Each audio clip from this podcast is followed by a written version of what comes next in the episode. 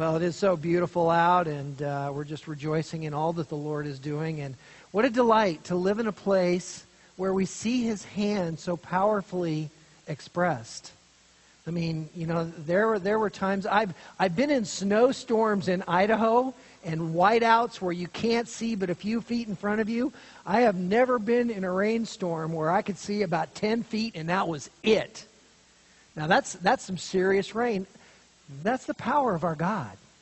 That is the amazing expression uh, of just the, the most infantile part of all that He is, the most magnificent expression that we can conceive, and yet it's nothing for Him.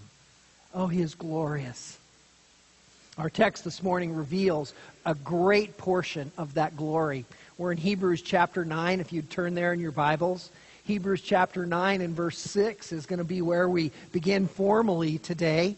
If you're using one of our Pew Bibles, and if you forgot yours, please do use it. It's on page 1201. Page 1201 is where you'll find Hebrews chapter 9. Our text today reminds me of some kids, we, some hikes we used to take as kids in Idaho. You'd get started, and on your way, you could, you could see in the distance the peak that you were seeking to climb.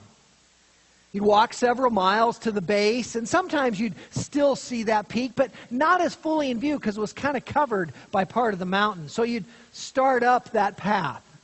You'd hike for quite a while, sometimes several hours, and you still you couldn't see the peak. You couldn't see where you were going. At some points, you'd look up and you'd think that you saw it, and so you'd start following this ridge and you'd get to what you thought for a while had been the peak, but it wasn't. It's just uh, another point on the horizon, another false high point on a ridge. Sometimes you could see the peak and, and wouldn't, uh, wouldn't be able to recognize it even till you were within a few hundred feet, particularly when it was a fairly rugged terrain. And then finally, you'd get there, you'd stand on that peak, and you'd look out to see everything for miles and miles around as if you were on the top of the world and it was glorious to behold. Well, this is a lot like our text today. We began last week looking at the earthly glory of the tabernacle. And now we approach the mountaintop in seeing Christ's superiority in the comparison of these two tabernacles. This is reflected in our title this morning that I've chosen, and I've called our message today The Revelation of Inconceivable Glory. The Revelation of Inconceivable Glory. Hebrews chapter 9 and verse 6, as I mentioned, is our text. But this is all one unit from the beginning of chapter 9. So I want to read it all to set the stage for you. So I'm going to begin reading at verse 1 and we'll carry through verse 12. Follow along, if you would, as I read our text. Now, even the first covenant had regulations of divine worship and the earthly sanctuary. For there was a tabernacle prepared, the outer one in which were the lampstand and the table and the sacred bread. This is called the holy place.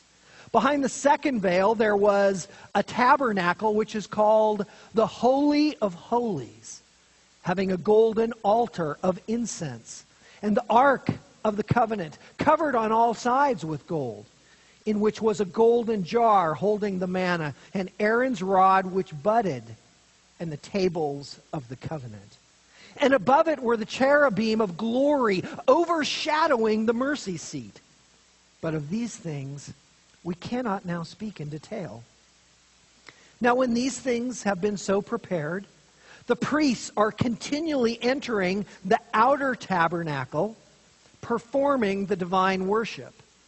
But into the second, only the high priest enters once a year, not without taking blood, which he offers for himself and for the sins of the people committed in ignorance. The Holy Spirit is signifying this that the way into the holy place has not yet been disclosed while the outer tabernacle is still standing, which is a symbol for the present time.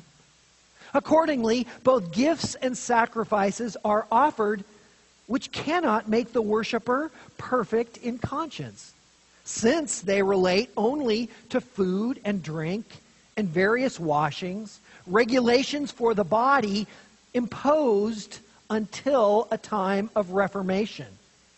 But when Christ appeared as the high priest of the good things to come, he entered through the greater and more perfect tabernacle, not made with hands, that is to say, not of this creation. And not through the blood of goats and calves, but through his own blood. He entered the holy place once for all, having obtained eternal redemption. Praise the Lord for his word. In our text today, we're going to see the, prog- the progression of God's revelation as he describes the tabernacle. We're going to see this progression that moves forward, but yet we're not going to see the full expression of it until we get to the end. But all along, we'll see high points that draw us further and further through the path. Last week, verse 1 transitioned us out of the previous comparison of the superiority of the new covenant into the comparison of the two tabernacles. The earthly sanctuary was where the divine worship was to occur. That is, it was the place where the old covenant was enacted, where the law was executed. We talked last week about all of those details, and all of this centered around the law, and particularly around the three major feasts, the three major times where Israel was commanded to go to Jerusalem. That occurred at the Passover feast and the Feast of First Fruits, which followed the Passover. It occurred at the Feast of Pentecost and then it also occurred at the Feast of Booths. These were the three feasts when all Israel was commanded to come to Jerusalem. But keep in mind, although there was the celebration of the feast that was to occur, every one of those occurrences was when each of the worshipers were to bring their sacrifice before the priests to offer in behalf of their sins and the sins of their families. So there was this solemn assembly in addition to the feasts. All of this was according to the law, in keeping with the Old Covenant, per the regulations of God. And this was just the beginning, and all of this was executed and carried forth in the tabernacle. In verse 2, the ascent began as we saw the holy place. Now, as we discussed last week, you remember that the tabernacle was broken into two rooms. It was broken into the holy place, the outer room, a room of about 30 by 30 by 30 feet tall. And then it was broken into the Holy of Holies, another adjacent and identical room, 30 by 30 by 30. So these two rooms were together, separated only by the veil.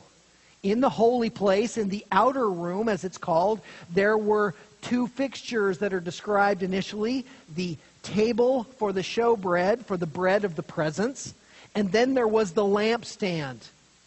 The Holy of Holies contained the Ark of the Covenant, and it had the mercy seat and the cherubim upon it. And adjacent to the Holy of Holies was the golden altar. It was actually in the holy place, but its function more closely associated with the Holy of Holies, and it was adjacent to the veil that separated them. Verses 3 to 5 showed the Holy of Holies, and again, these rooms were separated by that veil and the altar of incense. Now, you can go back and listen to last week's message and hear of some of the incredible details that the text describes about those. But already there was a great progression from the overview of the tabernacle function to the holy place and onward to the Holy of Holies. We've been drawn through. And with that progression, there is an ever narrowing sphere of influence and exposure. That is, when we consider the tabernacle itself, there was a court around that tabernacle. That's where the altar was, where they would burn the sacrifices. And there was the bronze laver where the priest would wash after doing and performing the sacrifices. So these are outside the tabernacle, and in that area, all of the priests and the high priest, and also all of the Israelite men could come as they brought their sacrifice. Once we went into the holy place, the only ones that were allowed in there were the priesthood. Not the Levites any longer, they were still outside, just the priests and the high priests. And then there was the, the most narrowing into the Holy of Holies, where only the high priest went, and only once per year. And that brings us to verse 6 in our text, the revelation of inconceivable glory. And with that, our first point. And that first point is the incredible glory recapped in verses 6 to 7. The incredible glory recapped. The verse begins in verse 6 with an introductory clause that, that summarizes the first five verses and carry us into this extension of the topic where it says, Now these things have been so prepared. Now, these things have been so prepared. As the author reminds us of these things that he's just spoken about, the things which have been so prepared, we're again brought to consider the incredible glory that's represented in this tent. I mean, from the outside, this just looked like a big tent. Because our focus is not on the temples, but it is on the original tabernacle. That large tent that went in the wilderness that from the outside didn't look like anything that incredible. But inside had those wood walls that are covered with gold that shimmering lamp that would light it, and then all of the artifacts leading to the Ark of the Covenant with the mercy seat and the cherubim. It was incredible to recognize that glory as it was recapped. And having described the different elements in the two rooms, the author now begins the description of the activities in those rooms. And this brings us further forward and brings forward the idea of this narrowing sphere of influence and exposure that was mentioned. The priests are continually entering the outer tabernacle. The outer tabernacle here is the holy place verse 2, back in chapter 9, also references the holy place as the outer one, where it says, For there was a tabernacle prepared, the outer one. This is actually, as we discussed last week, it is the Greek word for first. The same word occurs in verses 1 and 2, and now again here in verse 6. The, the translators in the New American Standard felt like outer was a better translation than first. And they did that because of the comparison. They're trying to reveal to us the outer section of the tabernacle versus the inner section, rather than just using first and second. As we'll see, they're a little inconsistent in this point in their translation, but nonetheless, we understand what they're doing. They're trying to convey that sense of progression of holiness that goes on. We'll notice also that this is the general priesthood that is being referenced in verse 6. Now, when these things have been so prepared, the priests are continually entering the outer tabernacle. So, this is the general priesthood that is entering. As we discussed before, there is a, a narrowing. The, the lay men, the Levites, the priests, and the high priests all in the outer court. Only the priests and high priests in the, the holy place, and then only the high priest in the most holy place once a year. The text says they're continually entering the holy place in verse 6. This is important for us to understand because it shows that this wasn't a room that had no activity. This wasn't a tent that they set up and no one went in. No, not at all. They were continually going in. In fact, that continual nature represented a twice a day entrance by the priesthood. And as they went twice a day, the job that they had to do as the general priesthood was to trim the lamps of the lampstand and to keep them lit. So they would go, as tradition tells us, at the beginning of the first watch of the morning and at the beginning of the first watch of evening. Basically, they would go at 6 a.m. and they would go at 6 p.m. And they would enter because God commanded that the lampstand always remain lit with its 12 candles as a continual expression and reminder of each of the 12 tribes of Israel and their lamp lit before God. In addition to that duty of trimming the lamp, the other thing that the general priesthood had to do is once a week they went and they changed the bread of the presence, the show bread, those 12 flat loaves, unleavened bread that were set before the Lord as another reminder of God's provision through those 12 tribes, that He would continue to provide for them that those old 12 loaves would be removed, and then the priesthood would partake of eating of those, and the new set would be left for the week. So this was the continual activity that was going on. The high priest, as he entered, he had one duty that he had to perform in the holy place, and it was to keep the incense on the golden altar burning along with the lamps, that incense was a continual uh, reminder to the Lord. Beautiful, beautiful expression in the law where it talks about that incense shall rise as a sweet aroma before the Lord. It was to be a reminder of how much God loved the children of Israel. And that aroma would rise before him. And so they were to continually keep that incense burning, but only the high priest was allowed to keep the and to work on the golden altar. So the lamps and incense were to be continually burning as these remembrances of God. Then verse 7 takes us a step further, quite literally a step, as it was actually only one step that physically separated the holy place from the most holy place or the holy of holies. But that was indeed one very significant step. Verse 7 begins, but into the second.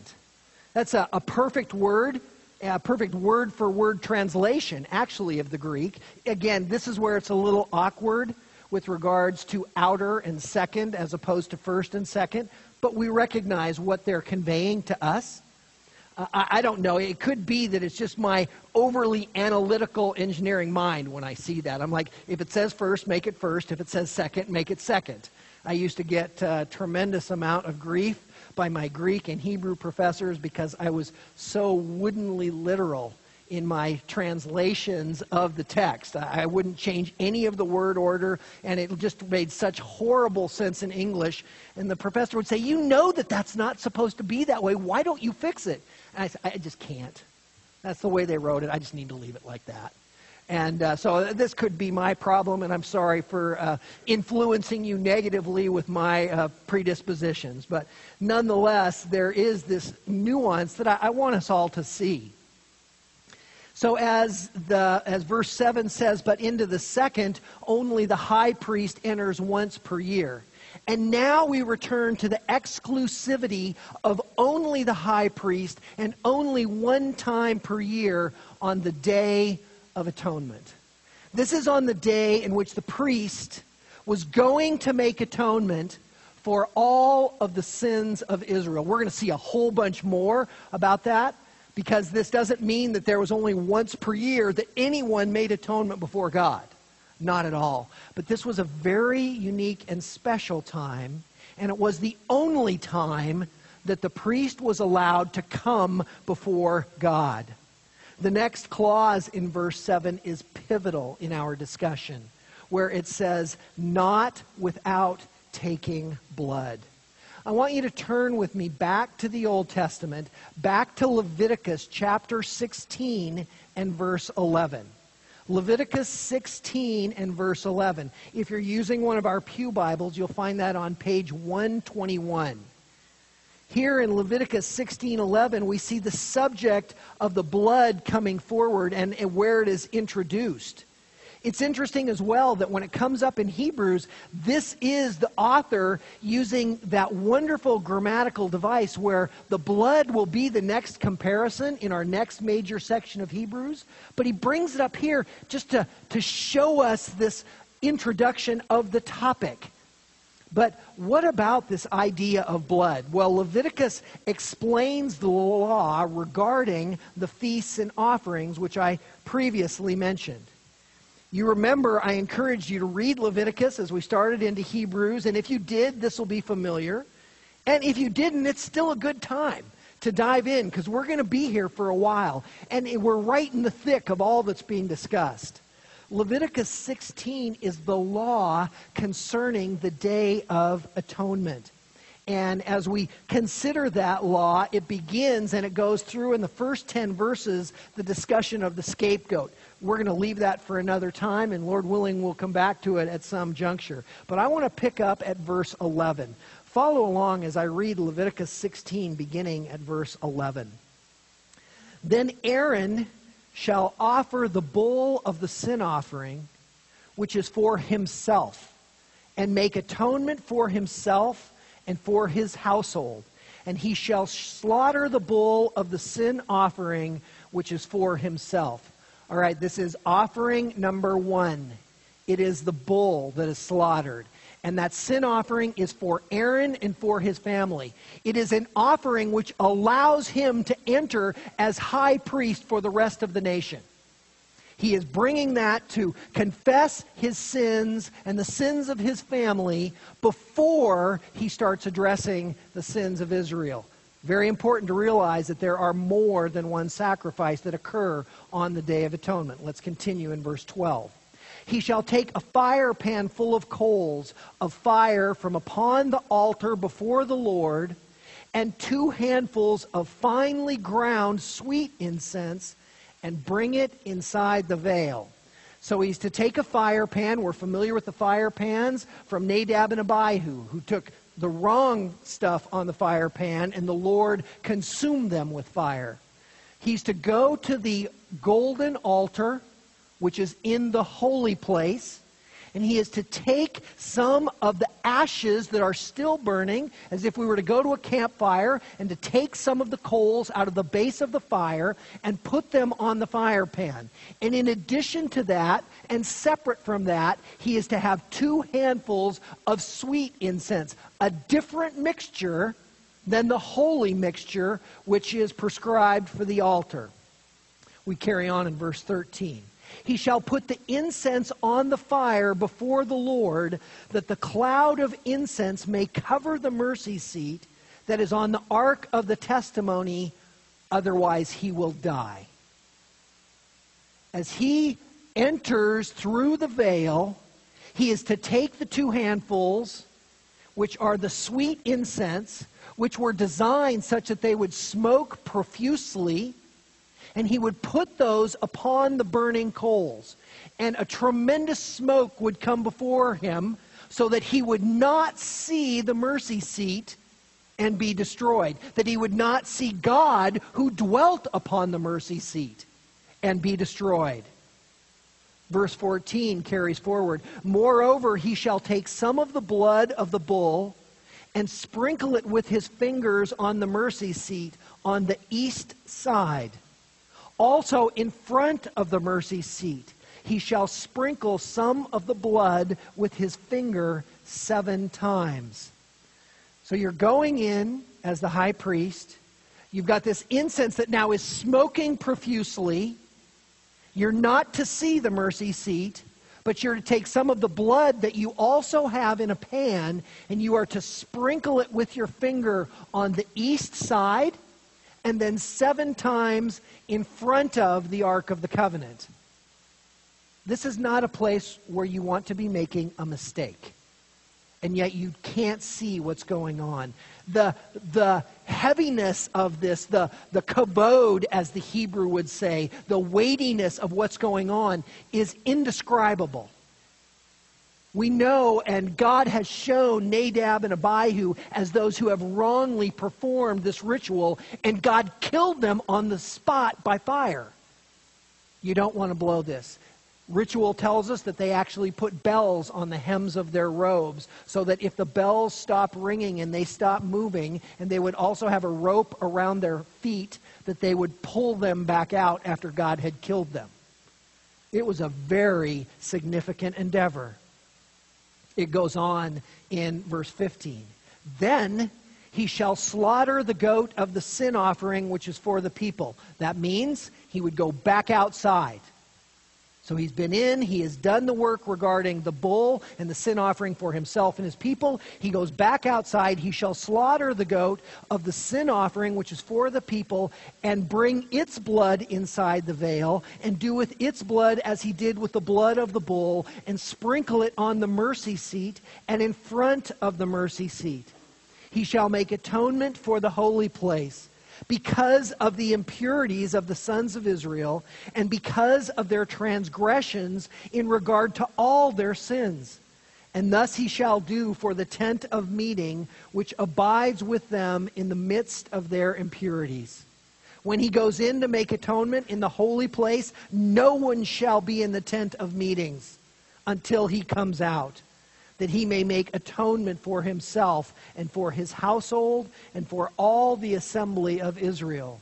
Then he shall go out to the altar that is before the Lord and make atonement for it, shall take some of the blood of the bull and of the blood of the goat, and put it on the horns of the altar on all sides. With his finger he shall sprinkle some of the blood on it seven times and cleanse it and from the impurities of the sons of Israel consecrate it.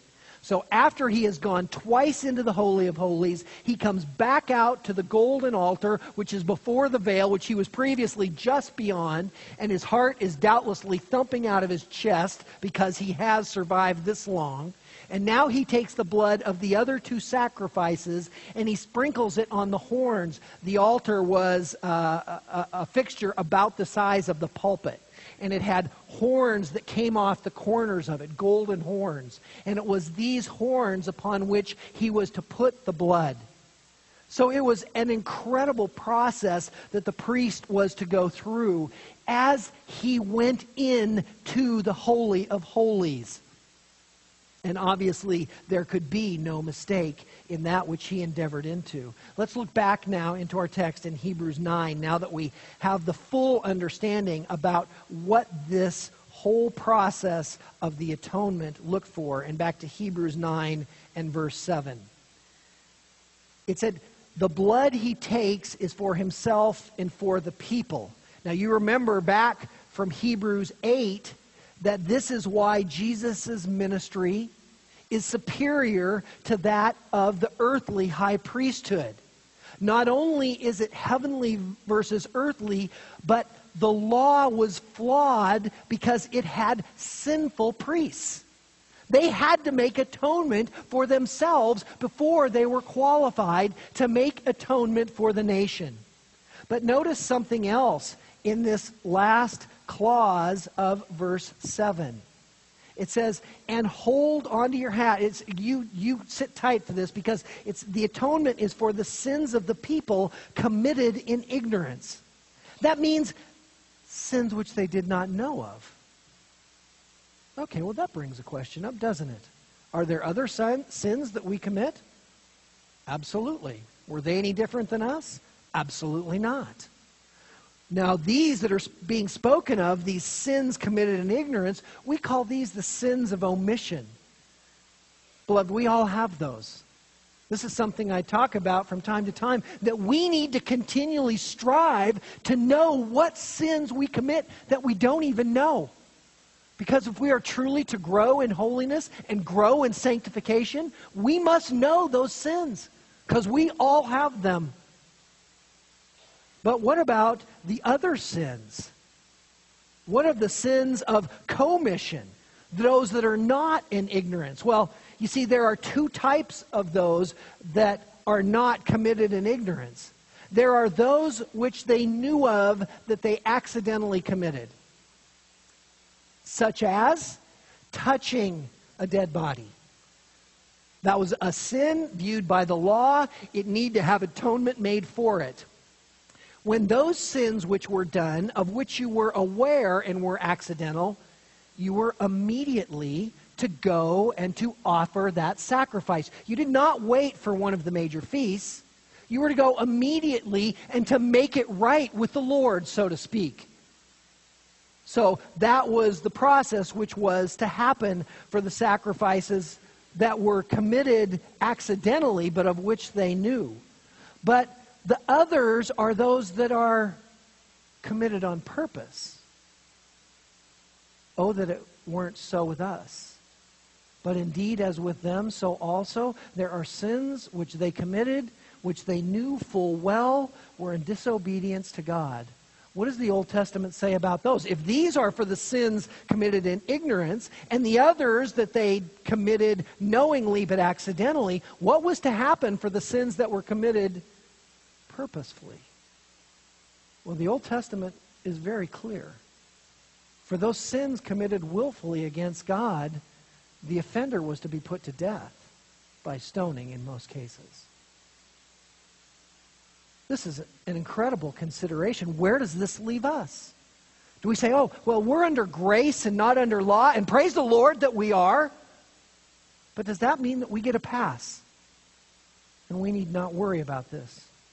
It's interesting as I've been reading and looking through Dr. MacArthur's systematic theology, and we've been talking a little bit about that, that what's clearly stipulated is that it is not the grace that gives us freedom, but we have greater responsibility because we are under Christ and not under the law. We have a, a, greater understanding of the reality of the price that has been paid. These believers, these followers, these false followers, even, they were recognizing the blood of animals. Now, that is not to minimize it. The slaughtering at your hand of an animal is a horrific affair, which I pray you never have to experience. I have, and it is brutal to take a life. But we are talking about something so much more. In our case, we are talking about the life of the Son of God. It is that to which we are responsible for our sins committed in full knowledge. How do we consider those sins? Is this something that makes us stop and recognize our offense? Or is this something we just go, well, you know, it just it's not that big a deal. God hasn't smoked me yet for it, so I think I'm going to be fine. I hope that never is that your thought. We must consider more fully this understanding of our offense and our greater culpability because of Christ. It is His blood that was shed. It is His blood which Hebrews tells us that we trample underfoot when we sin willfully. How much greater offense do we bear? The picture of the tabernacle and the priestly duties and sacrifices is a picture of the incredible glory recapped. But it is very much like that hike that we've been on. We see some of the grandeur, but we don't yet see the peak. Our next point carries us further up the path, and our second point is the illuminating glory referenced. The illuminating glory referenced. It's in verses 8 to 10. Verse 8 opens up by showing who the illuminating glory is. It is the Holy Spirit. The Holy Spirit has been referenced three times prior to this in Hebrews, but in each of those cases, it has been in one of the warning passages. That it has been one of the stark warnings against sin. That's not the case here. Yet still, the Spirit is sent bringing a message. Look at verse 8.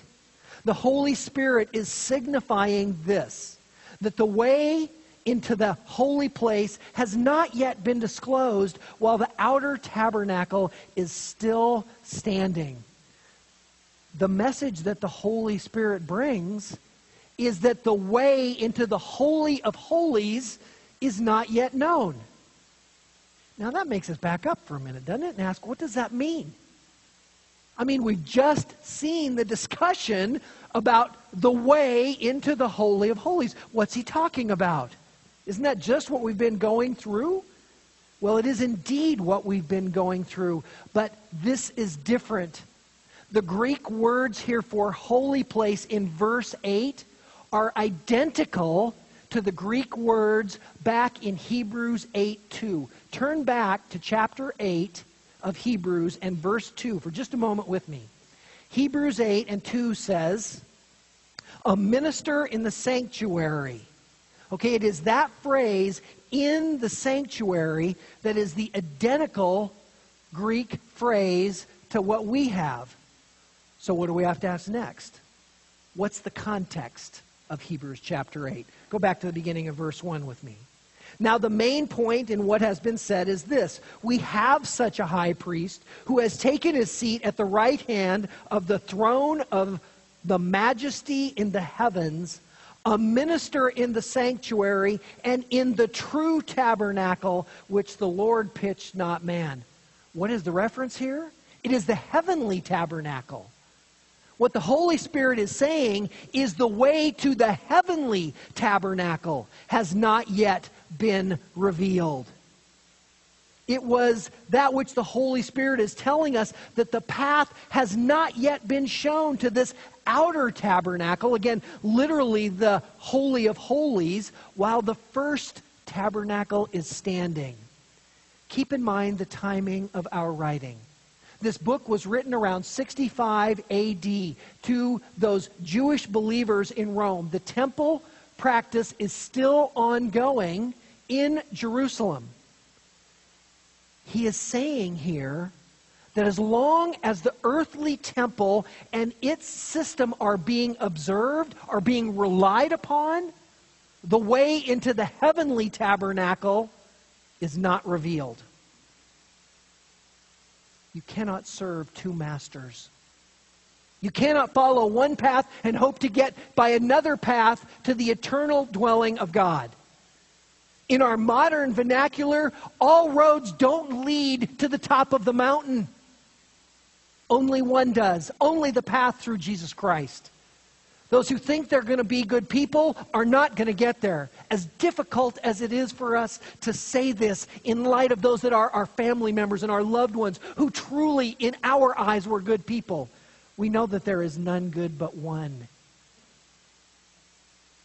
There is but one path, and it is closed until such time as people stop relying upon the other. The verb here in verse 8, disclosed, which beautifully translate the original context, saying, has not yet been disclosed, is an excellent presentation of this idea.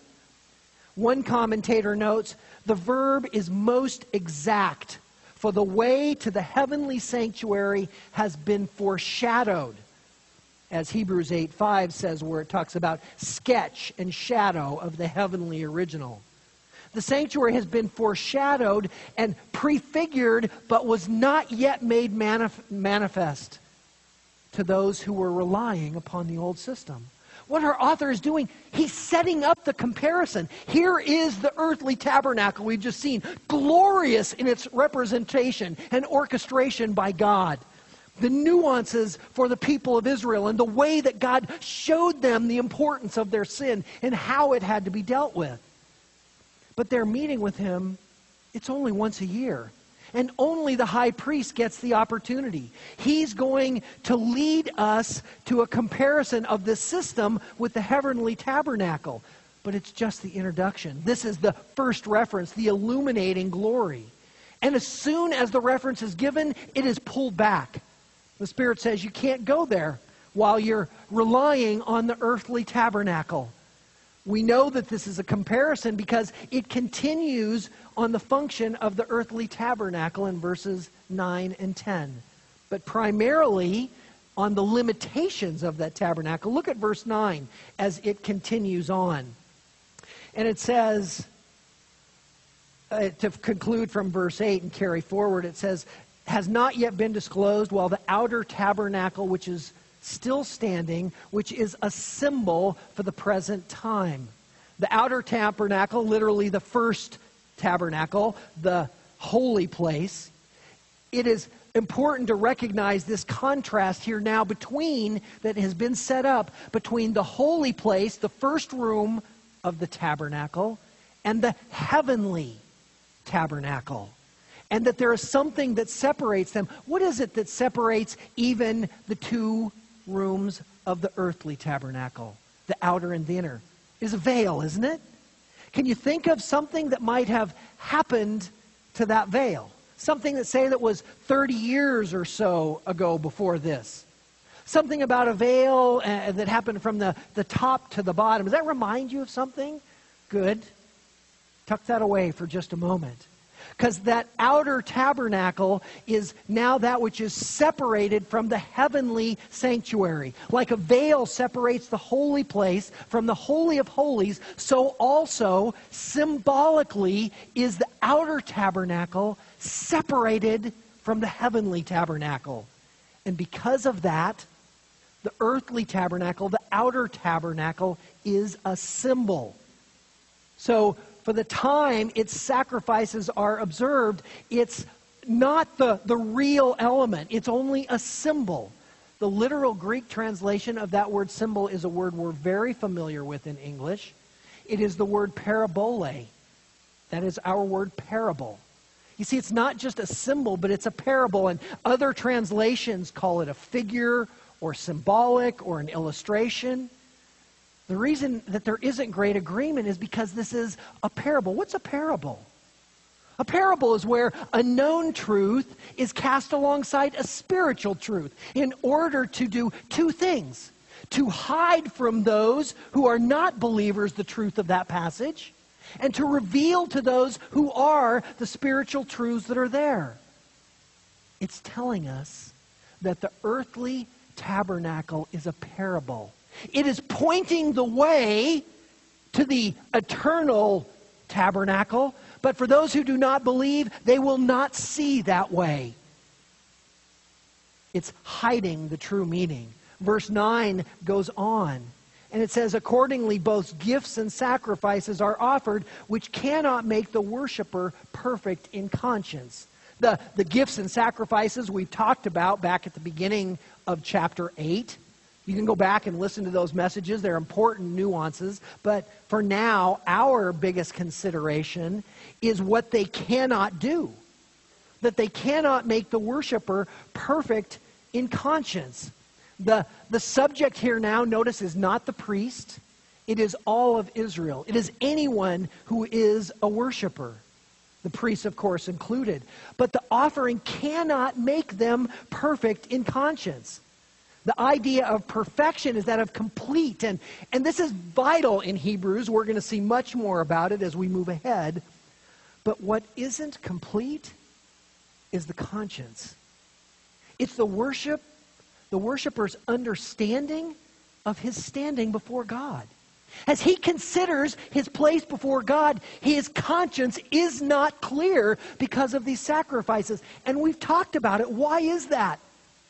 Because the moment the sacrifice occurs, sin begins to accrue again.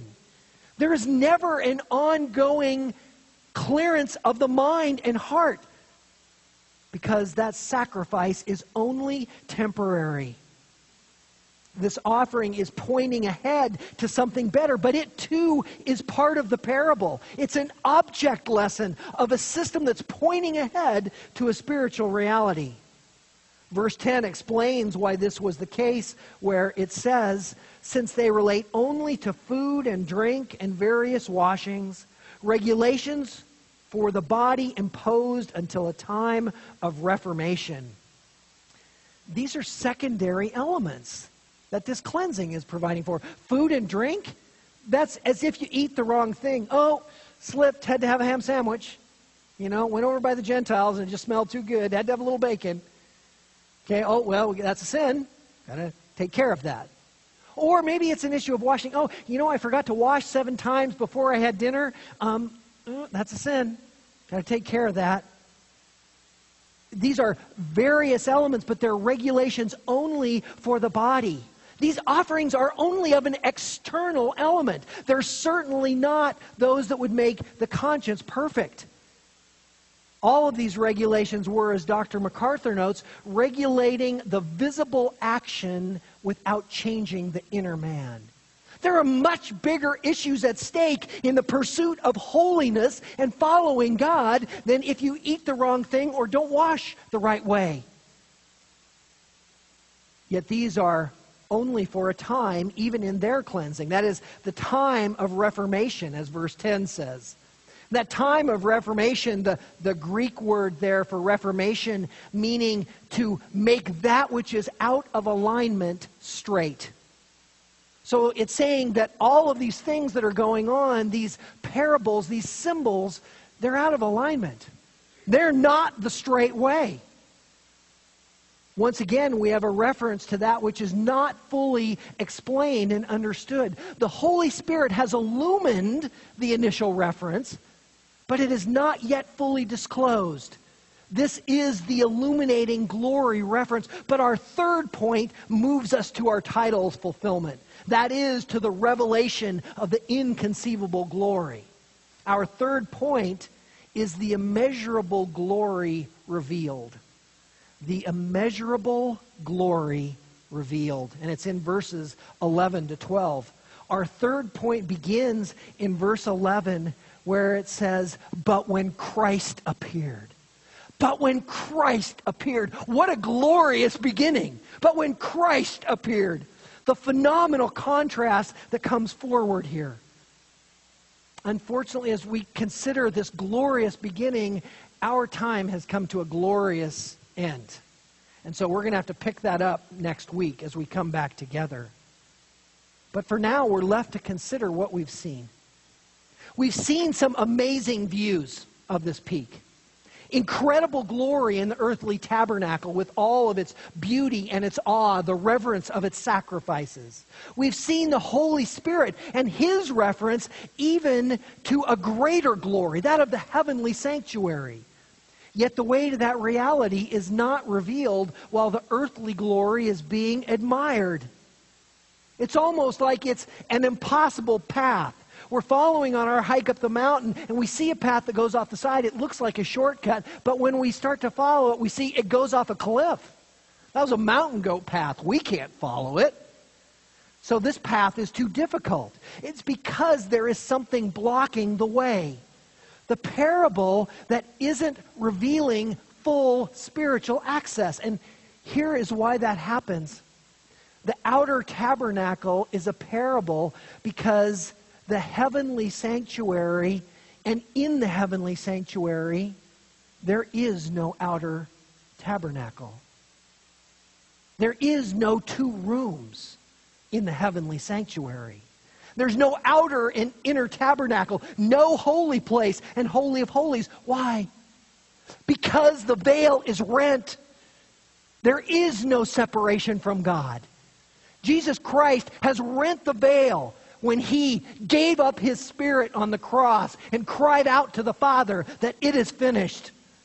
There is no more separation. So as we return to this parable, it leaves the question how are you responding to that parable? No, we aren't focusing on the old covenant and the old tabernacle and thus having our way, way concealed to the heavenly tabernacle but we can have just as big a hindrance. We can see the view to the peak that is Jesus in plain view of the path that we are to be on, and yet never really pursue it. We just sit down at the bottom of the mountain and look at the top and go, oh, yeah, that's Jesus up there. And, and I made a profession about him one time, so I'm great. I go to church most of the time and, and I'm great. Yes, I, I know him. But we never fully pursue him. That we rarely, if ever, consider our sins and the gravity which they have. Oh, maybe a time or two during the week if we do something egregious. But rarely, if ever, on a daily basis. Beloved, this is not gospel living. This is a parable. You must be on the path. You must be recognizing every day that your sin is an offense for which Christ gave his life, for which God slaughtered his son so that we might live. It is not a casual consideration. You must be daily climbing. You must be daily recognizing your sin and daily confessing that sin, repenting of what you have done, and seeking with all of your heart, mind, soul, and strength to follow after Christ. So, how does one make sure that they are on the path? How do we confirm that the path to the heavenly sanctuary is not concealed from us? Well, we must recognize what true holiness looks like. Beloved, it is removing sin from our lives. It is, as Colossians 3 5 tells us, mortifying the deeds of our flesh, putting them to death. When we see that sin in our lives, we rip it from our flesh and we throw it to the floor and we stomp it until it's dead. Have no part in it. You cannot allow that sin to take root because if you do, it will consume you. The sins committed in willful disobedience these are what we must understand. Maybe there are things like not obeying God's command to evangelize. Maybe there are things like not obeying God's commands to disciple. Maybe they're not the blatant things of outright sin. Maybe they're just the, the things that we just haven't really wanted to pursue, even though God commands them. It is these things, beloved, all of them, that we must confess. But having confessed them, we can't sit on the fence and say, I'm going to confess them again tomorrow because I'm not going to do it again tomorrow. I'm not going to pursue these things or I am going to do that which is wrong. No, we have to change. That is what repentance is. It is a new path. I cannot keep walking this path Yes, you may be on a good path. You may be pursuing Christ, but it is a continual climb. It is a continual growth. We can never be complacent. We can never think that we are getting to where we need to be because always there is more before us. But as we pursue that more, the joy that comes with it is unspeakable. And all of these things happen, beloved, from one offense, and that is not keeping God before your eyes on a day to day and moment to moment basis. Because, in effect, that is a willful rejection of God. It is the sin of your busyness that can conceal Him from your view. How can you change this? By keeping Him in front of yourself. How about by the music that you listen to? Do you listen to music during the day? Is it secular or is it Christian? Oh, well, I, I just love the 70s songs. Well, so do I. I grew up then. But you know what? They don't reflect Christ. We need to have things before us that continue to bring the Savior to our mind. Uh, perhaps, how about listening to some sermons during the day? Do you realize the blessing that we have in this day and age and the exposure to incredible men and their texts? How about Bible reading? Are we keeping the Scripture before our eyes? Keeping three by five cards in our pocket putting them on our mirror in our bathroom, putting them on our desk, maybe having a Bible on your desk, maybe having a Bible out in your car. That when you see these things, they're a reminder that yes, I have more that I must do. Beloved, you have to keep Jesus before you, and you have to keep pushing up the path of sanctification towards Christ. I pray that God will bless you to open the eyes of your heart, to see the path to Jesus more clearly, and to pursue it more diligently. Because as you do, the joy and the peace and the delight in your life will magnify in a way that you cannot imagine. It is worth every ounce of our striving. And I pray that today, as we consider this, that we would recognize the many ways which every one of us falls short. I do, and so do all of you. And therein say, fine, today I will resolve that I will pursue Christ in a greater way. And that through that, that he would be glorified, that you too would be understanding the growth that exists, and that this church would be built up on our most holy faith, which Christ has given to us.